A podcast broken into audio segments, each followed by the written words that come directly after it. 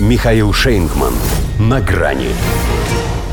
Брутто, нетто и НАТО. Альянс нашел свое место в системе мер и весов. Здравствуйте. На грани. Воспитание не позволяет нам даже думать о том, как удачно весь свет мировой русофобии сошелся клином в одном месте. Как тевтонцы на Чудском озере.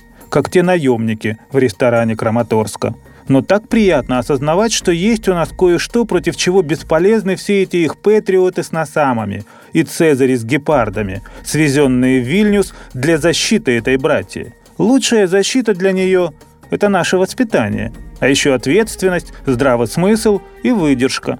Несмотря на то, что где-то в глубине души все-таки прячется желание очистить мир от этих вурдалаков одним, как говорится, сармахом – Потому что НАТО – это что-то из серии Брута и Нета.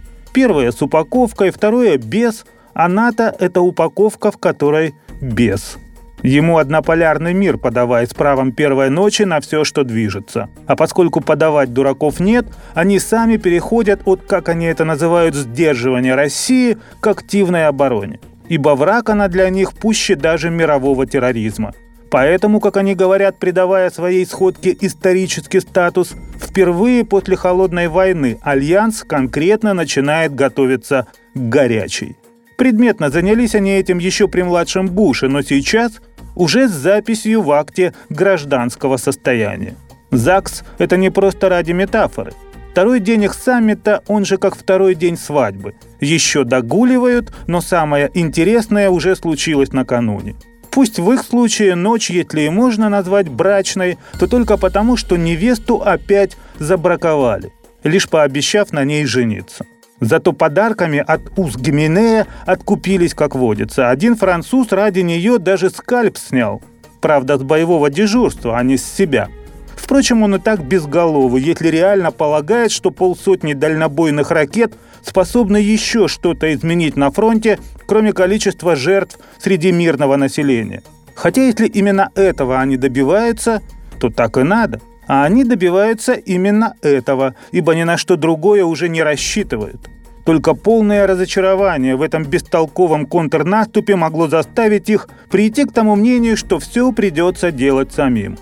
Но они не понимают, что нагнать 300 тысяч вооруженных людей к границе с Россией усилить европейскую ПВО и театрально приземлить в Вильнюсе самолет судного дня, изображая бесстрашную готовность вступить в последний бой прямо здесь и сейчас, это еще не все.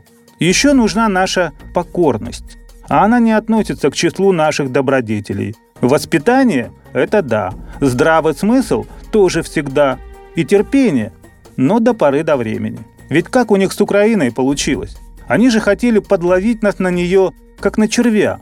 Но мало того, что не рассчитали размеры добычи, способной их самих превратить в улов, так еще и червяк оказался слишком прожорливым. Не червяк, а солитер. Поэтому и говорит Запад о себе во множественном числе «мы» с Украиной. Но есть для них и хорошая новость. Коль рыбку им съесть уже не получится, то и задача упрощается. Им осталась одна забава. Хотя нет, все-таки есть и второй вариант. Они по-прежнему могут просто сдохнуть. До свидания. На грани с Михаилом Шейнгманом.